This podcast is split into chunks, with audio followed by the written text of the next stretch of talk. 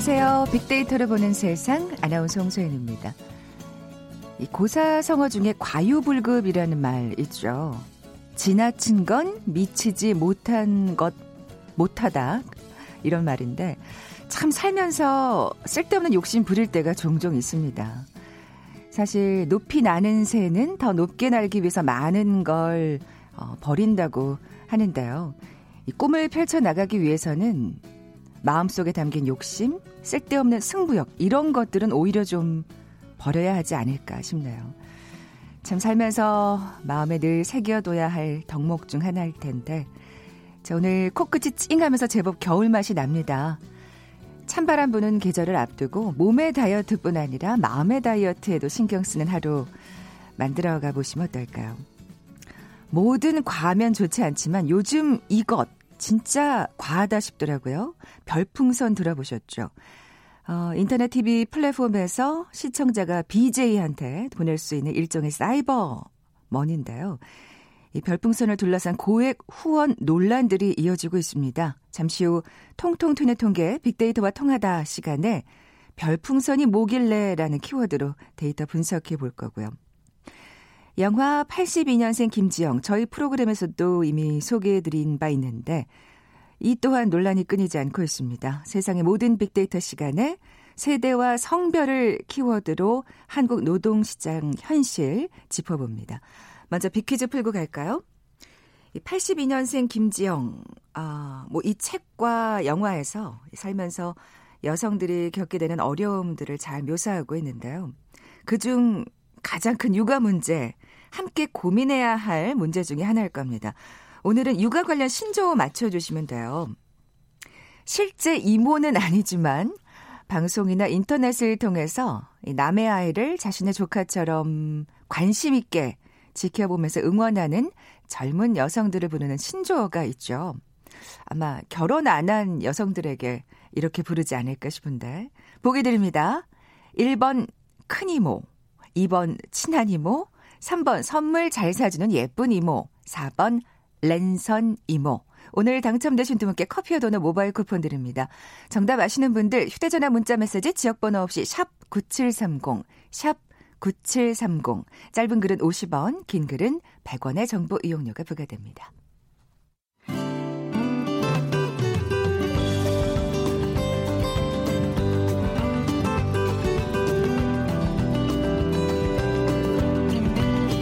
연관 검색어 속에 진실이 있다. KBS 일라디오 빅데이터로 보는 세상. 세상의 모든 빅데이터. 궁금했던 모든 화제와 이슈를 빅데이터로 분석해 보는 시간이죠. 세상의 모든 빅데이터. 빅커뮤니케이션 전민기 팀장 나와 계세요. 안녕하세요. 네, 반갑습니다. 전민기입니다. 어, 이 뒷 시간 통통 튀는 통계 빅데이터와 통하다 네. 시간에서 82년생 김정에 관련된 얘기를 한번 나눠본 바 있습니다. 네. 네. 오늘은 그러니까 성별 그리고 세대를 키워드로 한국 노동시장 현실을 분석해 네. 그러니까 노동시장 네, 안에서 82년생 김지영이 존재하는지 좀 팩트 체크한다고 보시면 될 것 같고요. 아, 네. 그 세대와 성별 키워드로 삼아가지고 이제 한국 노동시장 현실을 분석한 최신 연구 결과물들을 바탕으로 해서 그 한 신문사가 이걸 좀 종합적으로 분석을 했더라고요. 네. 그래서 이제 불평등의 세대라는 책을 보니까 세대뿐 아니라 성별에 맞춰서 이 한국 노동 시장의 흐름을 좀 상세히 분석을 해놨고요.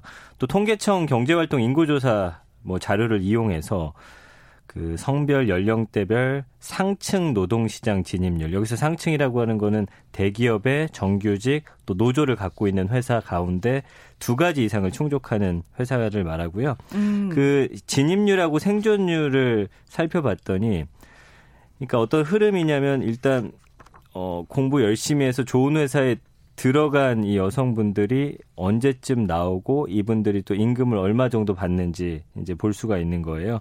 그래서 상층 노동시장에서 남성 대비 여성 비율이 2004년에는 25.4%였는데 2015년에는 31.6%로 증가했고요. 네. 최근에는 또 훨씬 더 올라갔고요. 세대별로 나눠보면 이제 2015년 50대 여성의 이 노동시장 생존율이 10%에 아예 못 미쳤는데 40대 70년대생이죠. 생존율은 10% 후반대로 높아졌고 80년대생 우리 김지영 씨가 속해 있는 그곳의 생존율은 30%까지 올라가거든요. 네. 그러니까 이분들이 그래도 과거 그 선배 어머님들에 비하면은 상층 노동 시장에 상당히 많이 진출을 한 케이스다 볼 수가 있습니다. 네. 그러니까 과거보다 남성들과 더 동등하게 경쟁하면서 어떤 한국형 위계 구조의 한 구석을 좀 허물었다 이런 또 평가도 받고 있습니다. 네. 근데 여기에 또 다른 현실이 가려져 있다는 건 어떤 얘기일까요? 그 2015년에 이 노동시장 생존율이 어 80% 30%였다 말씀드렸잖아요.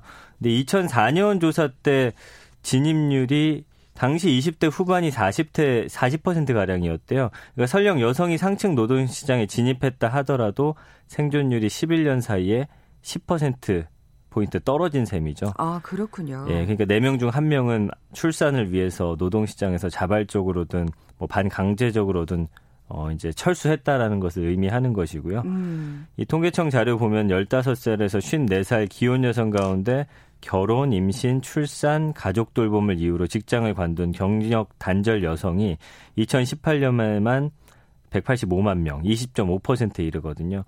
그러니까 열심히 정말 노력해서 들어갔다고 하더라도 결국엔 뭐 책에서 나온 것처럼 결혼이라든지 육아 때문에 그만두는 비율이 이렇게 높다라는 겁니다. 네. 사실 뭐 이렇게 자발적이든 비자발적이든 뭐 그만두는 것까지는 또 어떻게 할 수 없다 치더라도 네.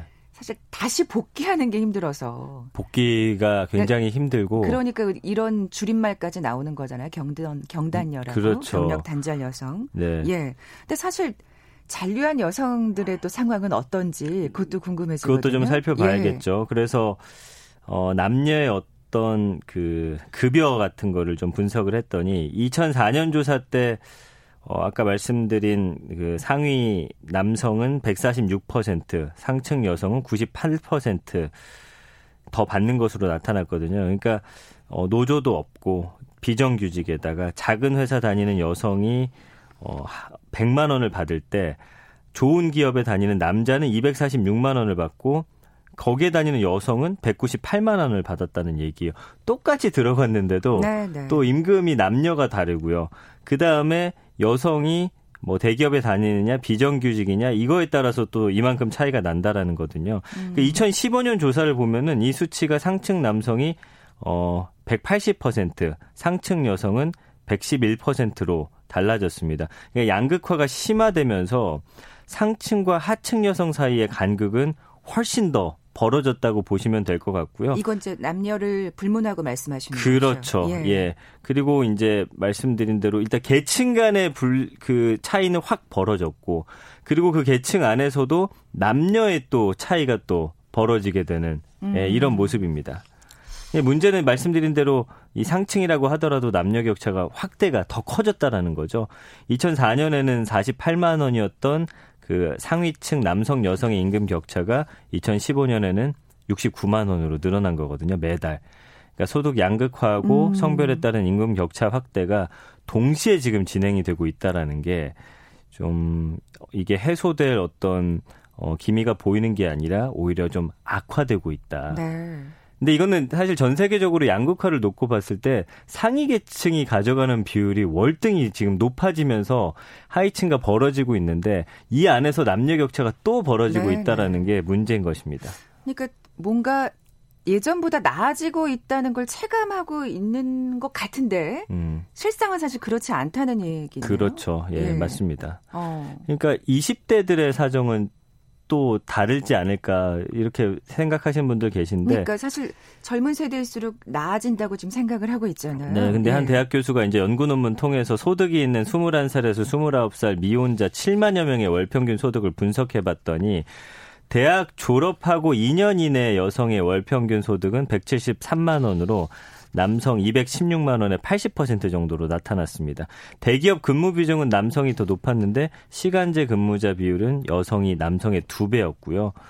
이런 것들을 봤을 때 조건이 같더라도 20대 여성의 월 평균 소득이 남성의 82.6%에 그친다라는 거. 그러니까 경력 단절 단계 이전인 사회 초년병 시절부터 남성과 여성의 출발선이 아. 똑같이 공부하고 오히려 어떤 면에서는 여성들이 더 좋은 성적을 받음에도 조금 출발선이 약간은 다르다 이런 걸 볼 수가 있습니다. 네. 사회 전체적으로 보면 남녀 차별이 줄어들고 있는 거 아닌가 싶었는데 또 이렇게 또 세세하게 따져 보니까 네. 아직까지는 또 가야 할 길이 그렇죠. 멀다는 생각이 드네요. 근데 이제 격 예. 차별이 좀 줄어드는 부분들도 있긴 있어요. 예를 아, 들면 아, 뭐 육아휴직이라든지 이런 거는 아. 남성들이 예전엔 못 썼잖아요. 그렇죠. 예, 2009년에 육아휴직자가 3만 5,400명이었는데 남성이 1.4%밖에 안 됐습니다. 근데 올 상반기 육아휴직자 보니까 5만 3천 명에서 남성이 20.7% 정도. 이런 추세라면 올해 전체 육아휴직자하고 남성 휴직자가 각각 10만 명하고 2만 명 넘는 음. 건데 10년 새 육아휴직자가 3배가량 늘어나고 이 중에 남성 육아휴직자는 40배 넘게 급증했다라는 거.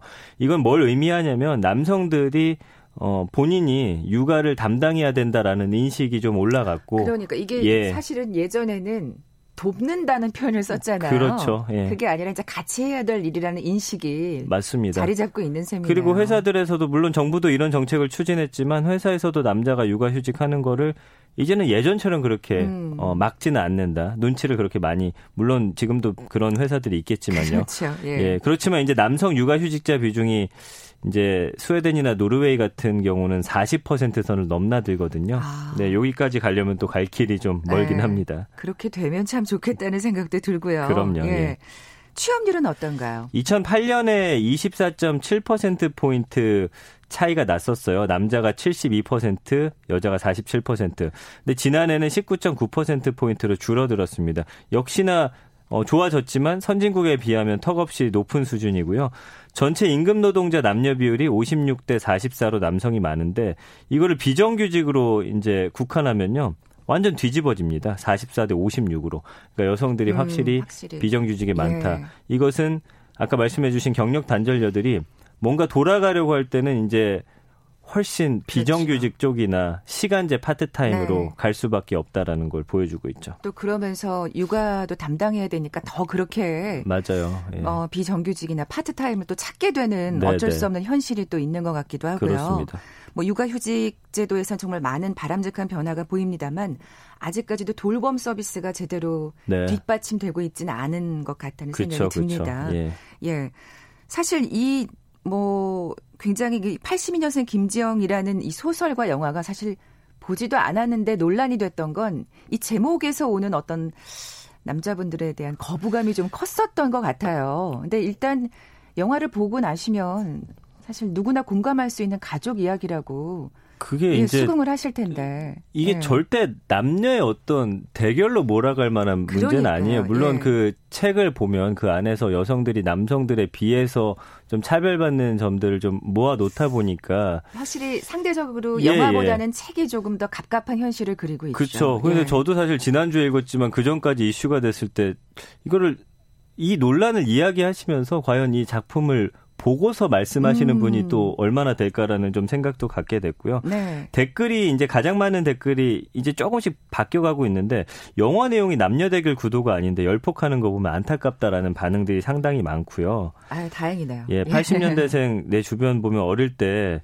저거보다 더 심하게 자란 애도 있고 전혀 다른 애도 있다. 사람마다 좀 환경이 다른 거다. 이런 댓글들도 있어요. 그러니까, 그러니까 서로 이해해주면 그럼요. 거죠. 그래서 네. 이제 이해해주면 그것뿐인 것이고 그래서 이 부분이 힘들었겠구나 해주면 되는 것을 지금 서로 막 남녀의 대결로 자꾸 몰아가고 음, 그렇다고 주변에서 사실 저랑 뭐 우리 홍 아나운서님이 이걸 가지고 남녀가 막 첨예하게 싸우고 이런 모습 볼 수도 쉽지 않은 상황이거든요. 아니, 그렇게 생각하면 사실 그렇게 많은 분들이 영화를 보지도 않으셨을 거예요. 맞아요. 저는 사실은 네. 일부라고 생각합니다. 네. 그리고 또 이게 익명성이 또 있기 때문에 맞아요. 댓글에서는 더한 음. 얘기를 사실 그러니까 하게 되는 거고요. 이 이야기의 예. 본질이 뭔지 뭐, 무엇인가를 좀 꿰뚫어 본다면 이걸 전혀 남녀 대결로 이렇게 음. 몰아갈 필요가 없는 것이죠. 네. 네.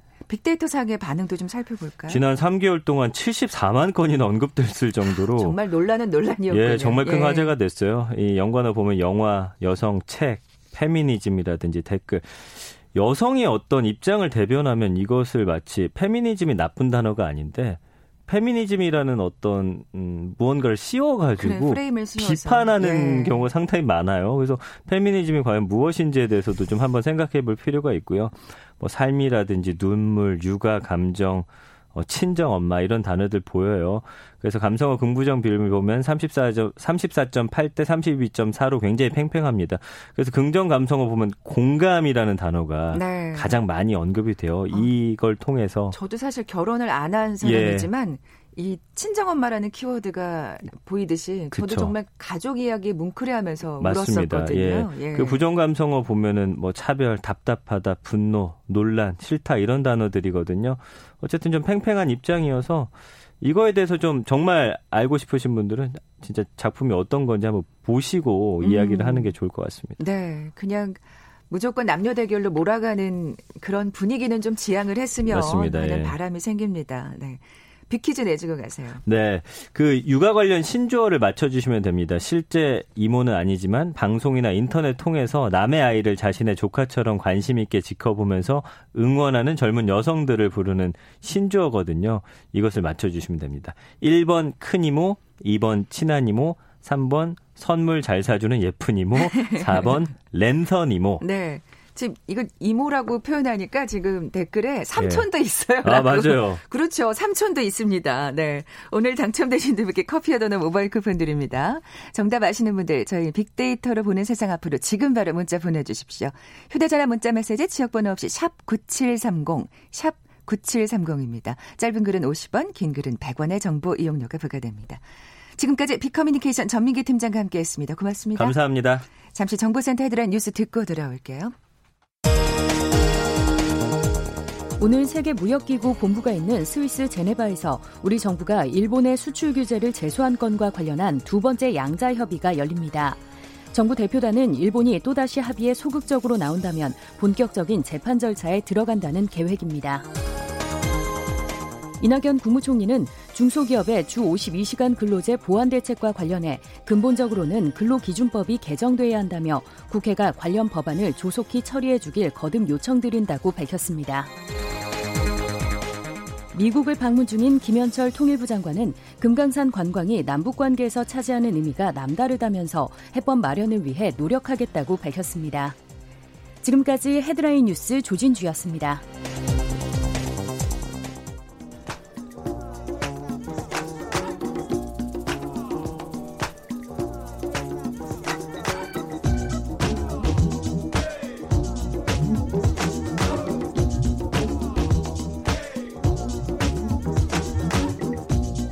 튀는 통계. 빅데이터와 통하다. 데이터와 차트로 세상을 보는 시간이죠. 통통 튀는 통계 빅데이터와 통하다.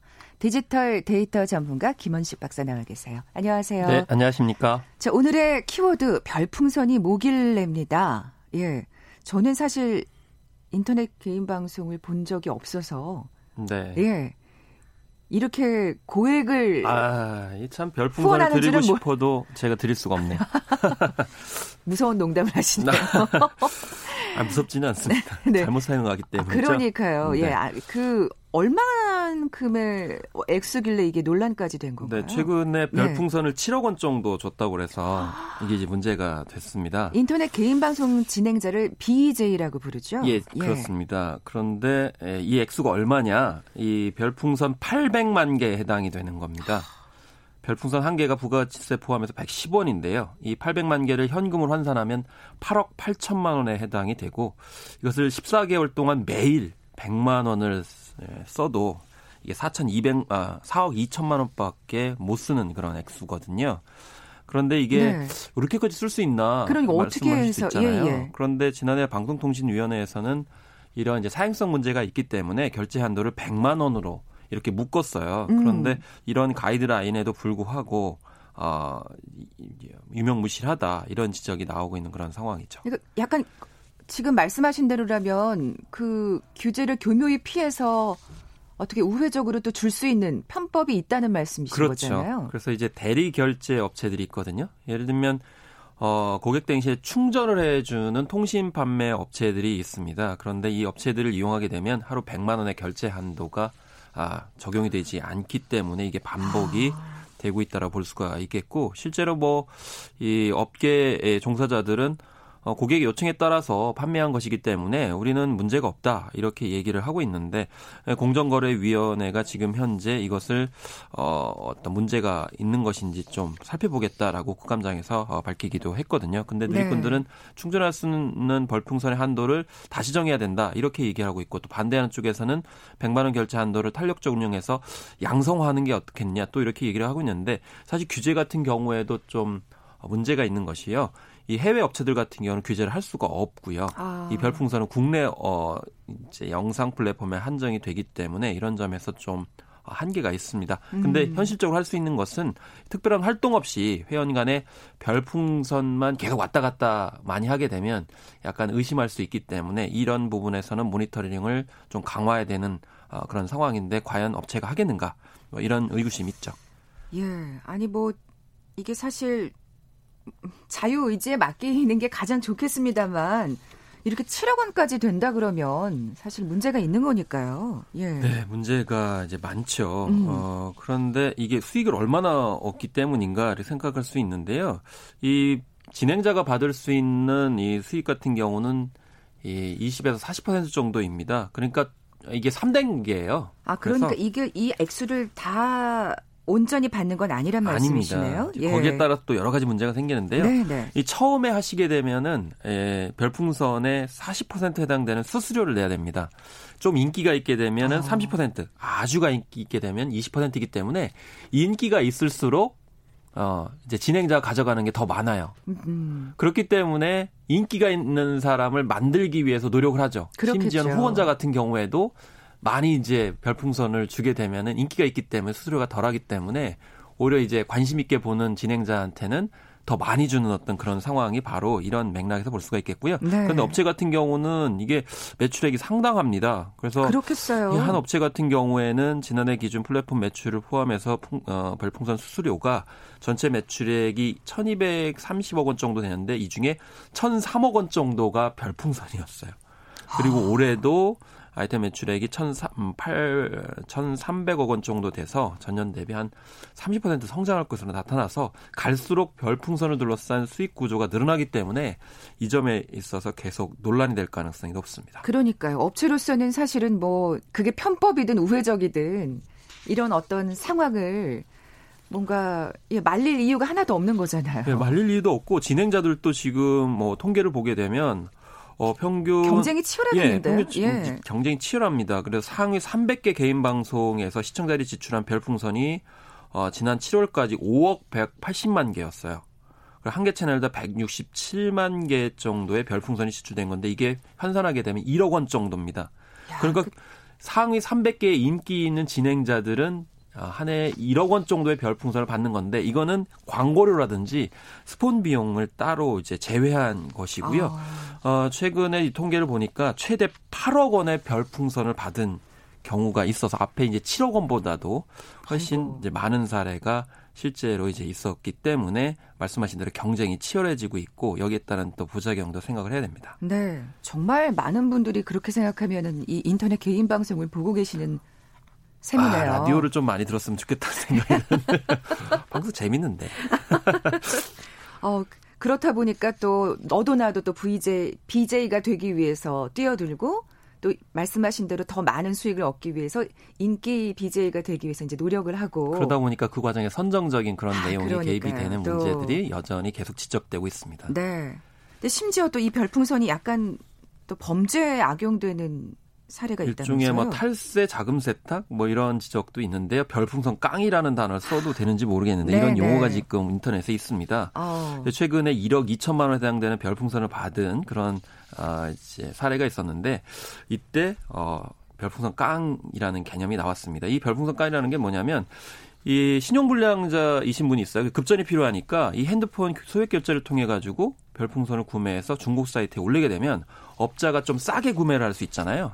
그러면 업자가 BJ와 결탁을 하는 거예요. 아, 네. 그래서 싸게 구입을 한 다음에 예를 들면 100만 원어치의 유료 아이템을 60%의 저렴한 가격에 40%에 40만 원에 구입을 하게 되면 이걸 BJ에게 선물을 합니다.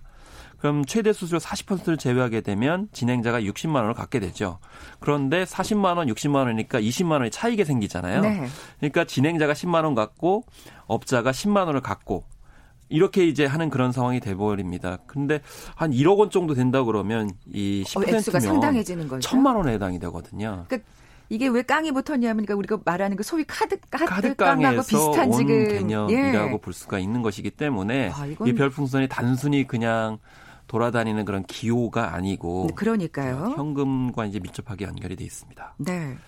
별풍선 후원금을 돌려달라는 사례도 있다면서요. 아차 싶어가지고 아, 이렇게 돌려달라는 분들이 있어요. 아니 왜냐하면 지금 아까 뭐 8억 원또 네. 그게 논란이 됐던 이유가 거기 7억 있거든요. 원 얘기하셨는데 뭐 사실은 이성이 마비돼서 엄, 뭐 이렇게 좋아하는 BJ한테 엄청 뭐 쏴줄 수 있지만 별풍선을 나중에 후회할 수도 있는 거니까. 네, 이 문제가 됐던 게 뭐냐면 예. 이 열혈 팬들에게 소원권이라는 것을 진행자들이 이렇게 보여주는 경우가 있어요. 아, 그러니까 뭔가 드, 저기 소원을 들어주는 별풍선에 많이 쏘신 분한테 티켓 같은 거. 네, 네. 그런데 한 이제 이용자가 아, 이 소원권을 안 들어주니까 이 극단적인 선택을 하게 되면서 이 돈을 돌려달라 이렇게 얘기를 했어요. 그래서 나중에 어, 돈을 돌려줬는데 사실 법적으로는 돌려받을 수가 없어요. 왜냐하면 이 선물을 준다는 거는 증여에 해당되기 때문에 마땅히 취소할 음. 방법이 없거든요. 네네. 네. 그래서 어 이제 이런 점에 있어서는 좀 신중하게 아무리 뭐 이렇게 좀 순간적으로 이성을 마비 당하셨다 하더라도 섣불리 이게 거액의 액수를 주면 안 되는데 이게 특히 청소년들이 이런 점에서 좀 취약할 수 있다는 전문가들의 지적도 있습니다. 그렇겠죠. 예. 네. 그러니까 그 이를테면 인터넷 개인 방송을 보는 누리꾼들의 태도가 가장 중요할 것 같아요. 바른 태도가. 그렇습니다. 네. 사실 이제 방송 초창기 나왔을 때도 좀 이렇게 착각하시는 분들이 있었는데 이 BJ 같은 경우는 직업적인 특성이 있다는 거죠. 일단 굉장히 친숙하게 이제 진행을 하지만 직업 자체가 수익을 먼저 추구를 하기 때문에 네. 남녀 관계로 보면 곤란하다라는 것이 또 다른 이용자들의 또 지적이라고 볼 수가 있겠죠. 그러니까 뭔가를 기대하고 후원해서는 안 된다는 말씀이신 거죠. 특히나 네, 이제 뭐 네. 남자 진행자도 있지만 여자 진행자가 대부분인 경우에 오히려 이성적인 관점에서 착각하는 음. 그런 측면이 있을 수 있기 때문에 아, 이런 점에서 좀 객관적인 아, 결정이 필요하다는 네. 거죠. 사실 이런 점에 있어서도 또 이게 또 범죄로 번질 수도 있겠어요. 거꾸로 이제 뭐 여성 진행자들 같은 경우 사이버 성범죄라든지 예, 그런 위험에 이제 뭐 조출될 수가 있습니다. 예. 네, 그래서 네. 뭐 이제 수익 사업을 위한 단순 콘텐츠 제작자인 BJ에게 의도를 갖고 접근하는 경우가 충분히 거꾸로 있을 수 있기 때문에 특히 금전적 거래를 뭐 이렇게 표방을 하게 되면서 협박을 할 수 있는 그런 가능성이 있고요. 어쨌든 간에 이 진행자와 후원자는 종속 관계가 아니기 때문에 이런 네. 점들은 어, 객관적으로 정리하는 것이 필요할 수가 있겠고 특히 이 이제 이상하게 몰아가는 채팅 구조 자체가 저는 없어져 되는 건 좀 가격할 수 있지만 그걸 좀 필터링하는 네, 노력들이 네, 네. 좀 필요하지 않나 이렇게 생각이 음, 듭니다. 지금 말씀하신 대로 근데 결국에는 뭔가 적절한 규제가 필요하다는 말씀이시잖아요. 네, 네. 그렇죠. 네. 그래서 별풍선에 관련돼서 좀 이렇게 너무 아, 그 별풍선 자체에 초점을 맞추는 그 행위에 대해서는 규제가 필요하고 또 우회 결제에 관련돼서도 통신 판매 업체에 대해서 일정 정도 아, 규제가 필요하다고 생각합니다. 네. 어떻게 생각하면 아까 말씀하신 대로 우리 젊은 10대들에게 이게 악영향을 미칠 수 있기 때문에 더 걱정이 되는 거잖아요. 네, 네. 그렇습니다. 네. 그래서 이제 아, 이런 이제 인터넷 매체 같은 경우에는 사실 어, 젊은이들이 많이 사용을 하게 되고요. 특히 청소년들 같은 경우에는 쉽게 접근할 수 있는 그런 측면들이 있는데요. 그렇지만 최근에는 청소년들뿐만이 아니고 연령대를 더 벗어나 가지고 이런 이제 로맨스 스캠이라고 하는 현상들도 나오고 있거든요. 네. 이제 이런 점들도 주의를 하셔야 되겠습니다. 그렇군요. 네. 통통 튀는 통계 빅데이터와 통하다 디지털 데이터 전문가 김원식 박사 함께했습니다. 고맙습니다. 네, 감사합니다. 커피와 도넛 모바일 쿠폰 받으실 두 분입니다. 정답은 4번 랜선 이모였죠. 랜선 삼촌이라고 하신 765 하나님 그리고 5970님 두 분께 선물 보내드리면서 물러갑니다. 저는 내일 다시 뵙겠습니다. 고맙습니다.